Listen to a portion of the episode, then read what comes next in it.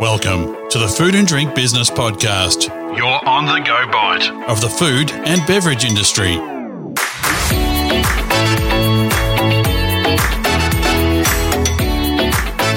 Welcome, ladies and gentlemen. My name's Grant McCarran, and we're here at the first episode of the Food and Drink Business Podcast. And today I'm joined by the host of the podcast, and that's Kim Berry, the editor of Food and Drink Business. How are you doing, Kim? I'm very well. How are you going, Grant? Thanks very much, Kim. I'm also doing fine. And uh, also joining us today on the podcast, we've got Lindy Hughson, the publisher of Food and Drink Business. Lindy, welcome to the show. How are you doing? I'm very well. Thanks, Grant. I'm excited to be here. Excellent. And the fourth person on the show today, we're joined by Tom Youl. He's the uh, senior industry analyst at IBISWorld. Tom, how's it going in your world? Uh, fantastic. Thanks, Grant, and uh, thanks for having me. Now, the uh, as we noted, the purpose of uh, this show is this first episode is to introduce you to the podcast and uh, give you a bit of a history, very short history on uh, what's been happening to date, and of course the top 100, which is one of the flagship products from food and drink business. So, to start with the overview and give us that background, Lindy, would you be able to uh, provide us that information? I'd be delighted. Now, food and drink business uh, has been in my portfolio for quite a while, and um, it has a very proud heritage, Grant. It is 45 years old this year as part of the Yaffa Media stable. Uh, one time it was called Food Manufacturing News. That's sort of a couple of maybe a couple of decades back. And at that time, we really had a stronger focus on manufacturing. And now, while we still focus on manufacturing today, we needed our masthead uh, to convey our focus on business to business, uh, to, to convey really how we do deliver hard news, copy, and insights on the whole food and beverage industry. And so we changed the name. Um, and that is what we have today, which is Food and Drink Business, very well known and leading industry title. We cover the, we give in depth editorial on every aspect of food and beverage production. So, how we get from paddock to plate and the the business behind doing that. Uh, we highlight trends, innovation, and all the important input pillars like ingredients, product development, processing, and of course, my pet topic packaging. Um, so, with the change of name, um, we also gathered a, a, good following of industry executives, decision makers, change drivers, opinion leaders, rising stars, everything in between. And one of the products that we produce every year, and one we're most proud of, is our flagship product, the Top 100 Australian Food and Beverage Companies Report. And um, this is published in print and it's available on our website. And it is by far and away the most downloaded and clicked on asset on our website. We're very proud of the report. And what's really elevated this report year on year is our partnership with IBISWorld. IBISWorld provides the top-notch data, and we get strong industry support for it from um, and our regular company partners, including our returning sponsor, Foodmach. Uh, they're an automation and line integration specialist, and um, they really give us excellent support on the project. Now, at this time of year, we're in the lead up to compiling the 2020 report. And that means that editor Kim Berry and also Tom Youl, the senior industry analyst from IBISWorld, are very busy. And I'm going to hand over to Kim because she's going to start the conversation all about um, what the top 100 is going to comprise Yes, the lovely thing about the top 100 for 2020 is it's just been such a quiet year. Much has happened. You know, everyone's sleepy town, hasn't it, Tom? You haven't. There's been nothing happening. No, nothing scratching big, around in the dirt looking for something no, to report no, on. No worldwide pandemic, nothing major. It's been uh, nice, nice and relaxed, hasn't it? Oh, exactly. Hey, Tom, tell just for everyone listening, can you just sort of fill in a bit about what you do and and what your job entails?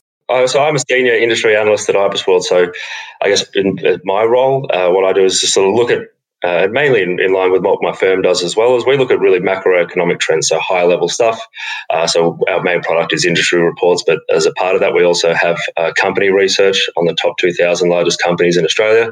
Uh, a lot of them obviously in the food and beverage scene, and so we use this data uh, in our lovely collaboration with yourselves uh, to put together the top 100 uh, food and beverage company list every year. I'm not sure how long exactly it's been going now, but it's been a fair few years, um, I imagine. We've been at least a decade. Mm. Yeah, at least a decade. So, um, yeah, it's been great to, again, uh, we'll be putting together this list in 2020. So, I guess, but my, my job uh, specifically is looking, uh, I guess, at the food sector from, I think, Lindy, you put it nicely, paddock to plate. So, uh, I look at agriculture, uh, manufacturing, wholesale and right through the retail and also uh, food services sector. You know, re- restaurants, cafes, bars, uh, hotels to a lesser extent. Um, tourism is also a part of my portfolio of, of uh, industries I look at. So uh, it's a nice partnership, and you know, it's, it's a point of interest for me. So this is a it's a pleasure to come on this podcast today and just uh, have a chin wag about what's been going on. I know, I know, right? It's um, look, I think you know, it's the it's it's the thing that puts the kick in my step is is just how dynamic the industry is, and the the depth and breadth of it is um, always changing and always, um, you know, just always incredibly interesting. Uh, with that, why don't we step straight into who made up the top 10 last year. I think one of the interesting things about that top 10 is it really did cover off on the breadth of um, most of the key markets. So there were dairy companies, meat companies, beverages, alcohol, um, as well as then, you know, sort of consumer and grocery goods. Uh, there was a bit of a focus. There was a couple of dairy companies in there. Uh, you know, Fonterra took out number one spot, which was interesting because it had actually had its biggest loss and it's I think its first loss in seven its 17 year history. What's happening in that sort of dairy space? What have you been seeing? Oh, geez, a lot of things. So I guess it's remiss to not talk about um, what's happened due to the COVID pandemic. Um, like the agriculture sector does, I guess if you look at Fonterra's inputs, does operate a little bit separately from the virus in the sense that you know farms can keep operating, and there's a, probably more pertinent things like such as rainfall, you know, um, like you know how many cattle, uh, so for example, the milk producers has, and then obviously then you're looking at milk supply. So uh, the conditions have varied between New Zealand and Australia. Uh, in Australia, milk production, uh, you know, fell fell quite sharply in 2018-19, uh, and is likely to remain low uh, in the 2019-20 financial year. So that's provided a, few challenges in regard to milk supply, and obviously, look like for someone like Fonterra that does a mountain of uh, milk powder exports, in particular to China. But overall, this year it's perhaps been better than expected for Fonterra. Uh, milk powder exports, which were you know, tipped to be pretty constrained in regard to the demand for China. So if you're looking at it at March, for example, we thought international trade was going to be really severely constrained, which is all obviously damaging to uh, milk powder exporters. But things haven't been too bad, and overall exports to China, demand from China, particularly for staple grocery goods, has been really solid uh, and trended back upward every month since February, as China's done, um, I guess, what you might call a relatively good job of keeping the virus contained domestically. So the consumer demand in China uh, for milk products and those staple dairy products has been rising, and that's going to benefit uh, companies like Fonterra and another top 10, uh, I guess, maker in Saputo.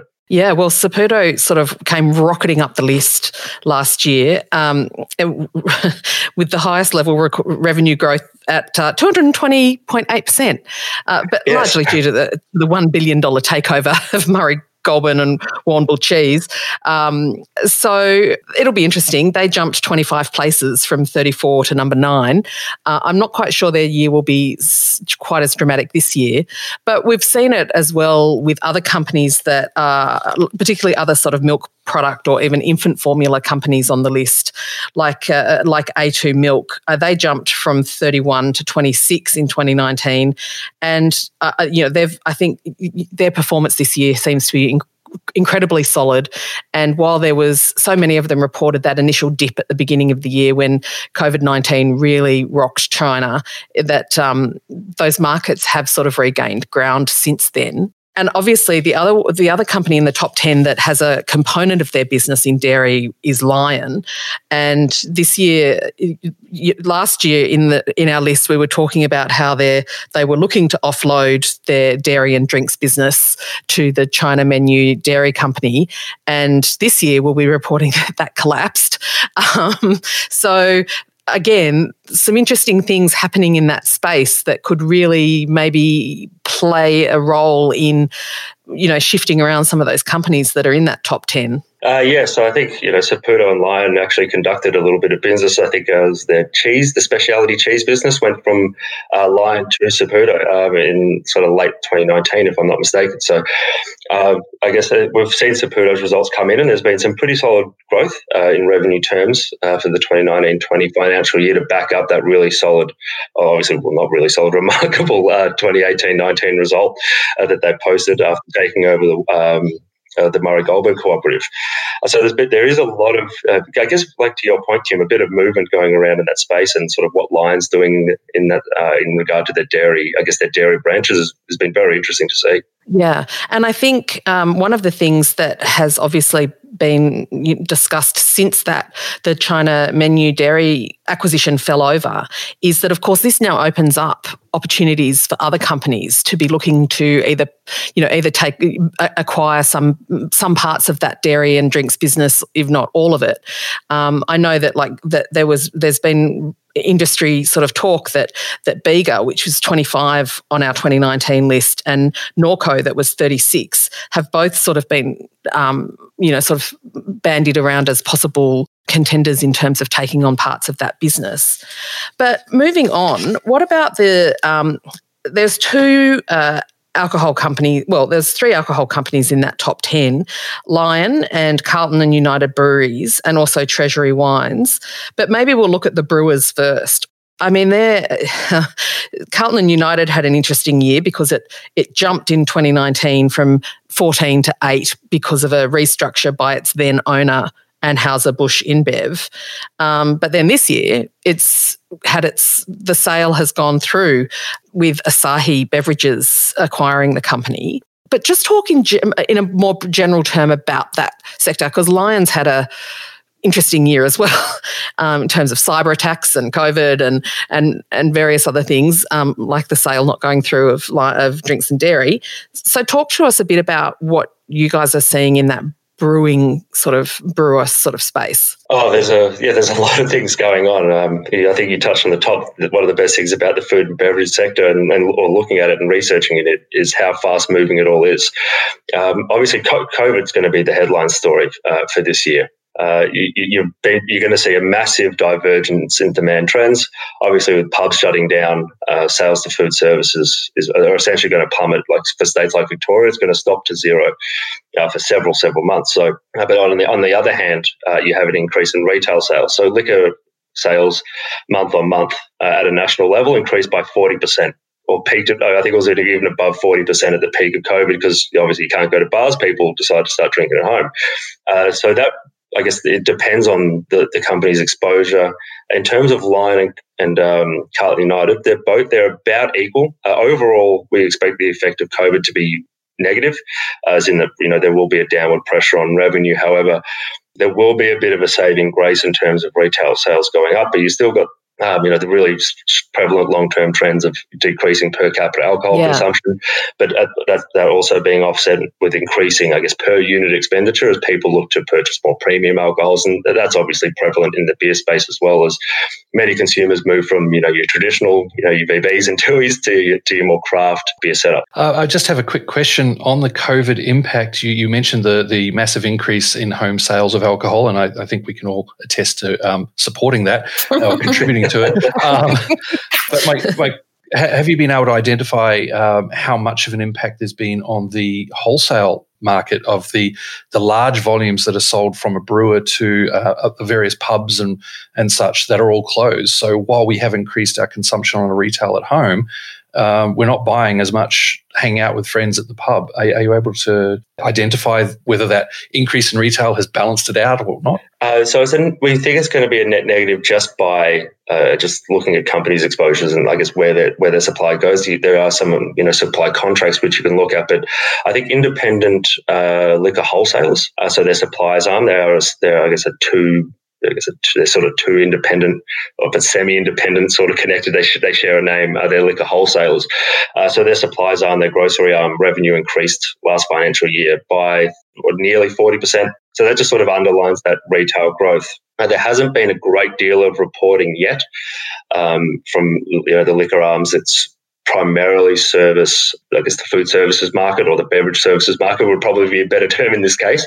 Uh, so, as uh, they will be coming out, I guess, the 2019 20 results within the coming months. So, I think that'll be something to keep an eye out for in the 2019 20 top 100 lists. Is you know exactly what percentage are we looking at, and uh, you know we're certainly estimating the the overall effect to be negative uh, on the on the uh, on the industry. Uh, but you know, this is in the order of a couple of percent decline when you're seeing you know something like the airlines industry decline by forty percent a year. So, um, although not great news, um, it, it is all relative. So, um, you know, uh, depending on the company, um, perhaps some good news results, some bad, and so of course some bad news results to come out of uh, the 2019-20 year. Uh, you talked, you just mentioned briefly in there the premiumization um, happening in the space. So drinking less, but sort of spending more because you're buying a better quality product. Uh, Treasury Wine Estates is in that top 10. It came in at number five in that point in time recording its second uh, second year uh, revenue growth. At last year its revenue growth was about 17 percent. It's had a tough year. In uh, that 17% growth it saw that year it saw a 17% drop in its american business um, that right at the beginning of this year due to oversupply and staffing problems. Um, it's reported this year a 25% drop profit drop. It's talking about demerging Penfolds from Treasury Wine Estates.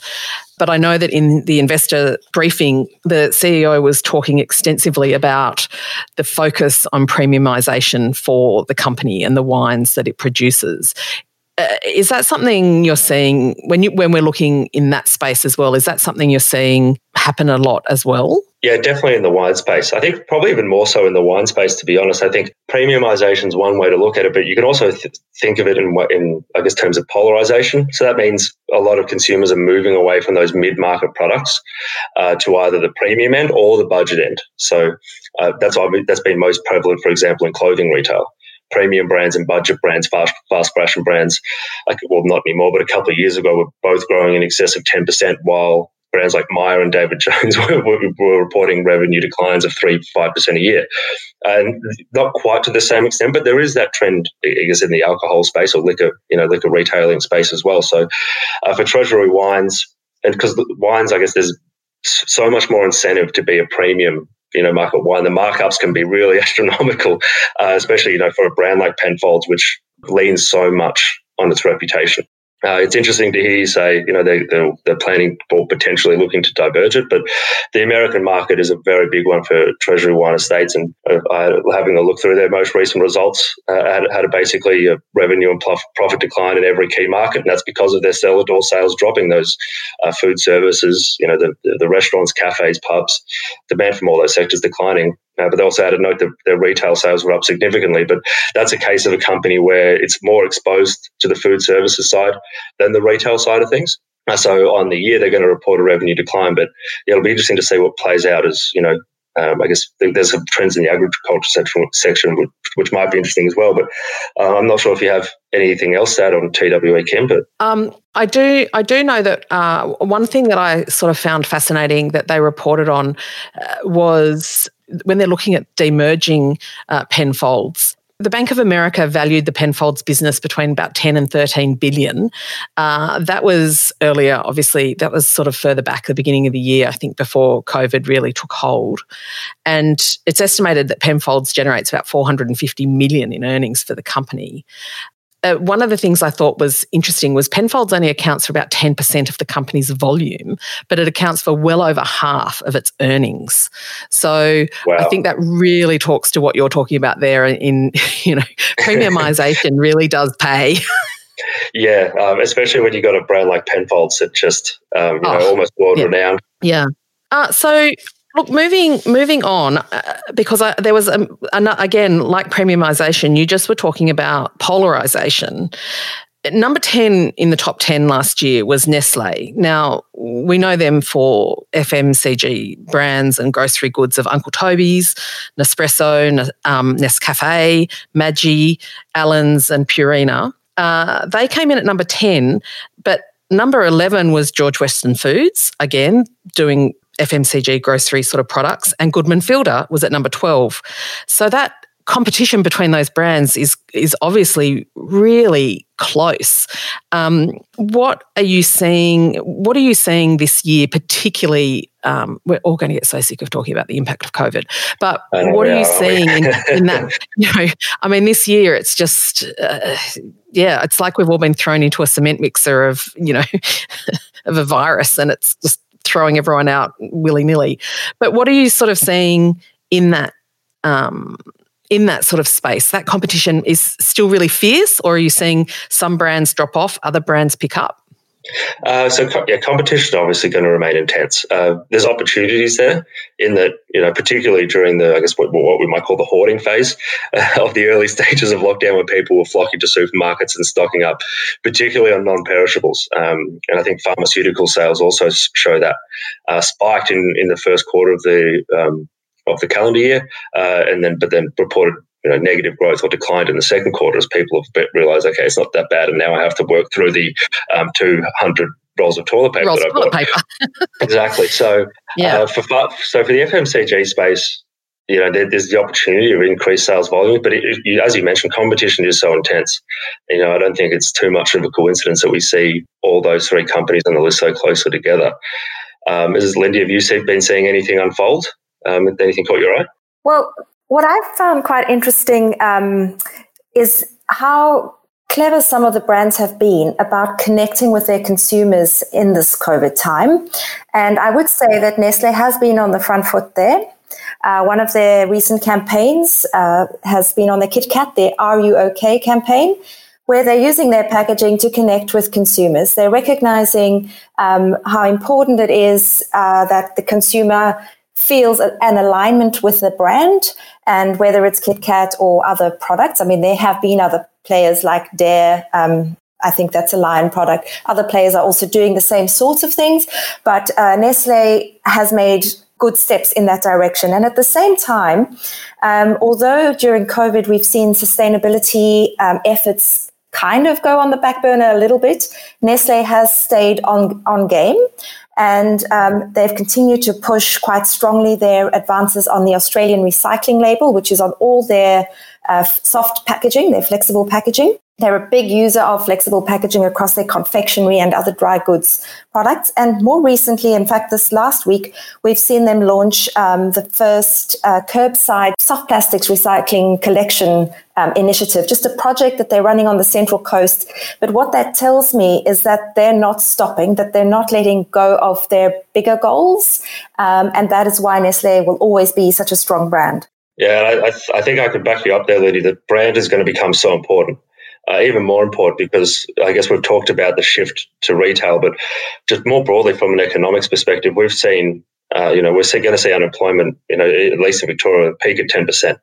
Uh, incomes are likely to decline, although they've risen due to JobKeeper and JobSeeker being put in place, uh, you know, even 2.2% up in the quarter. Consumers are saving more, they're not spending as much. Consumer expenditure was overall down in excess of 10% in the June quarter. So what companies, you know, in particular in the food space where competition is so high, is lean on those, lean on their brands, use those initiatives to capture the consumer's mind and imagination uh, and keep them coming back. Uh, you know, there's there's obviously challenges on either side to do with agriculture, you know, the output there, the drought constraint, uh, you know, but as we've seen now, some pretty good rain on the East Coast and the Bureau, Bureau of Meteorology forecasts are also really promising for the rest of this year.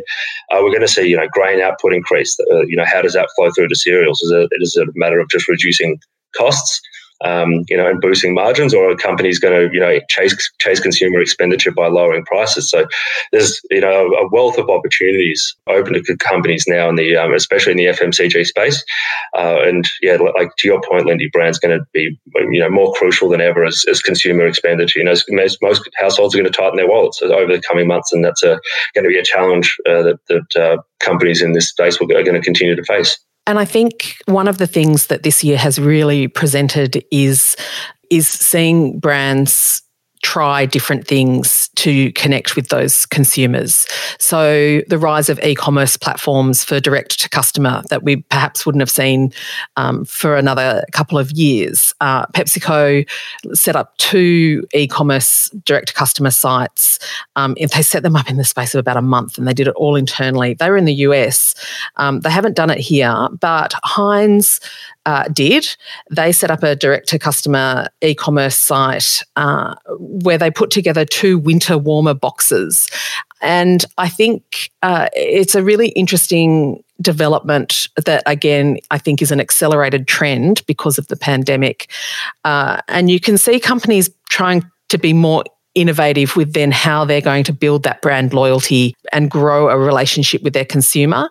You know, Arnott's did that whole campaign of putting out, releasing the the recipe for some of their most favorite biscuits, and you could, you know, and did a whole social media campaign of them people making them and putting them up online. And, was that, is, was and, that the bake at home trend uh, when you know we're all we're all stuck at home and flour sales went up like 300%. Yeah, yeah, right. They were capitalizing on, you know, let's don't make sourdough, make an iced vovo. I mean, you know, like as if there's even a question. Of course, you're going to make an iced 100%. vovo. Uh, one of the other companies that did a really interesting campaign uh, was Mars Food, and where they had a, uh, you could ring in on a hotline and say, these are the products I have in my cupboard. What should I make for dinner?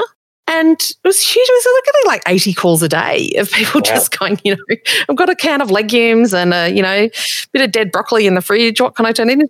And I think those sorts of campaigns, while they're novel and they might not have longevity, they still engender a brand to a consumer.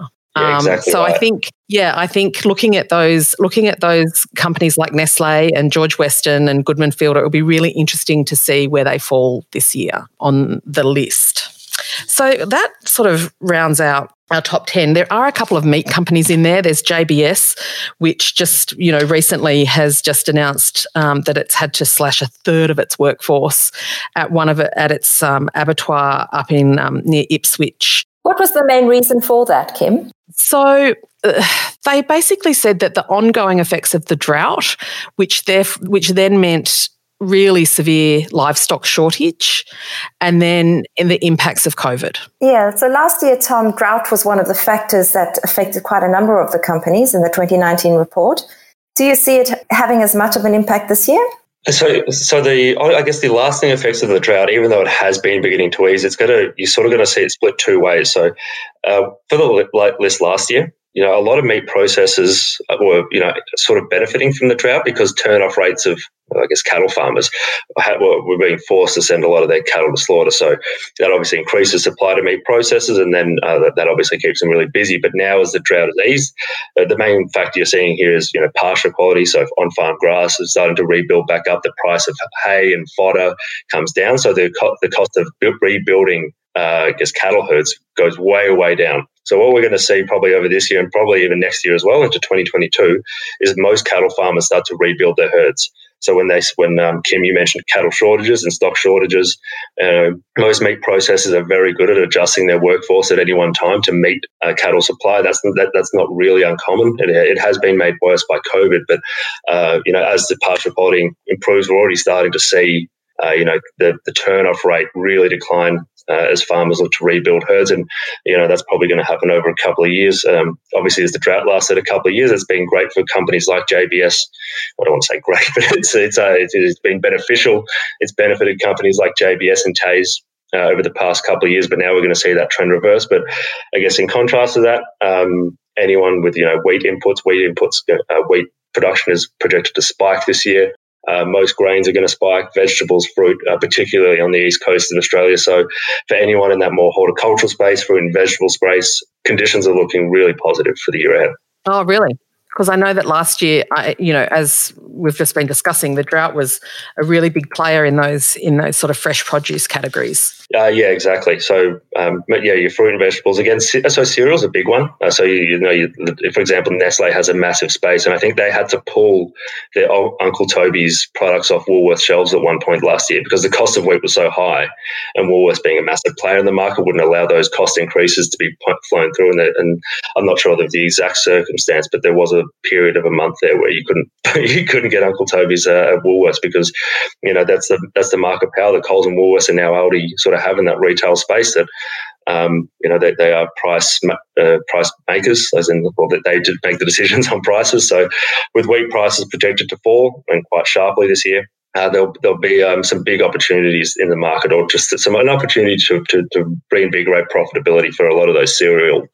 Uh, so a lot of players that operate in that cereal space. Um, so look, just sort of to sort of round out our discussion, can we just have a quick chat? What do you think are going to be some of the stellar sectors this year? Last year, poultry processors really, um, you know, had a had a good shake of it. Um, we saw sort of dairy food ingredients um, played out really well. So Maxum Foods, while it didn't quite make the cut, it still had the fifth highest revenue growth of the year. Um, MPD Dairy Products also had a stratospheric rise from number 91 to 79 there were other some other really good performers, uh, Thomas Foods, and again this year we've seen Thomas Foods um, sell off part of its business but acquire others. And then the A2 Milk Company, it had it sort of moved as well, which again plays to that sort of dairy ingredients and dairy sort of company. So, what do you what do you think will be some of the stellar sectors this year? Uh, so I think, uh, unfortunately, I do have to put everything through the, the COVID lens. as nice as it be, as nice it would be, uh, just easy to say this sector or another. So, uh, but oh, anything anything connected with food retailing. Uh, if you're a firm, what I guess sector you're in matters less. Although I will, I guess, say that the drought ending is going to really benefit fruit and vegetable processors, uh, cereal processors, anyone to do with grains. Uh, so, for example, some flour wholesalers and, and manufacturers have been performing phenomenally well because you know I think demand for flour went up by as much as 300 percent uh, during the at-home baking phase. So you're seeing a tripling of retailing retail demand, but at the same time, food services demand was nearly zero. So this is sort of you know in that May, sorry, March, April. So just as I can't even sit here and say flour, flour, which went up, you know, retail demand went up 300%. I can't say with a surety that a company in that space will do well because if they're exposed um, to the cap to cafes, restaurants, hotels, and these sorts of things, um, they would have done really poorly. Uh, you know, on the on the flip side, uh, you know, even a you know a meat processor towards the you know the first you know in the second half of 2019 might have been doing really well, uh, but turnoff rates have plummeted. So it's it's it's just been such a volatile environment. Uh, but obviously, with the easing of the drought, uh, it's it's it's good to be in that fruit vegetable space. Uh, aquaculture, so some early signs that aquaculture are doing well. That's in 2020, 21. In 2019, 20 was quite a tough year. Uh, obviously, we're so export heavy and the really sharp decline in air freight capacity. Uh, most air, Australian air freight is exported, or 90% exported on commercial air, uh, airplanes. So, uh, uh, with, with them gone, there was some significant challenges in the space. However, the federal government and other government bodies have stepped in uh, to, I guess, keep keep that baseline level of freight going. So, in terms of where we are now in September 2020. If you look forward, things are looking better for aquaculture. But uh, in terms of the uh, 2019-20 list, um, yeah, any, any like any, anyone connected to retail and I guess liquor wholesalers, we've already seen a couple of results come in. I won't mention any names, but uh, a couple of like I guess liquor and grocery wholesalers have posted revenue growth in excess of twenty percent wow. because of their exposure okay. to the retail sector. So uh, it's going to be a really um, I guess, volatile year with many diverging trends, even within uh, individual sectors. Well, it's very exciting. You and I are going to have it? fun. You and I are going to have a fun couple of weeks. oh yes, we are.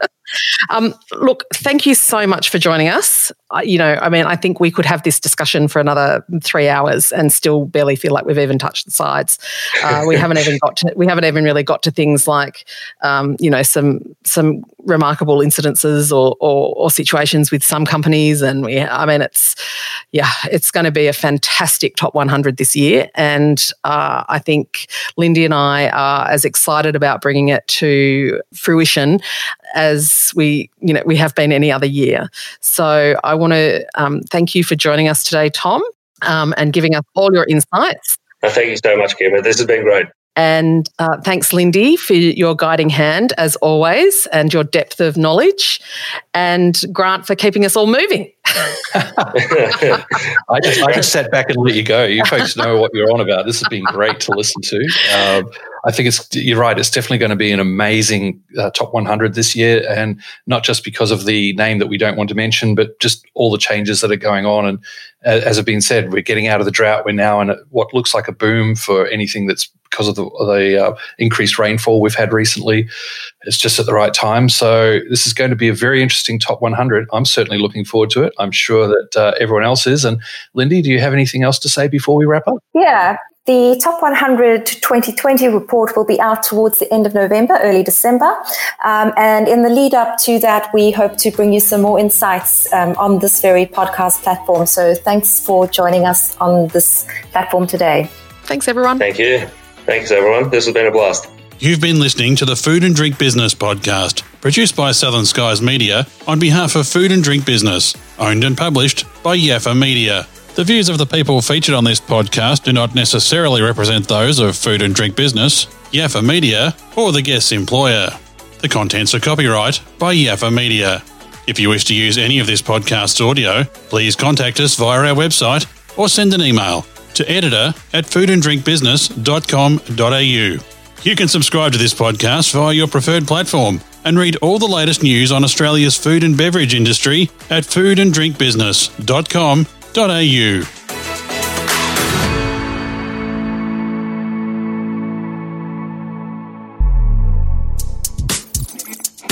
You've been listening to a Yaffa Media podcast.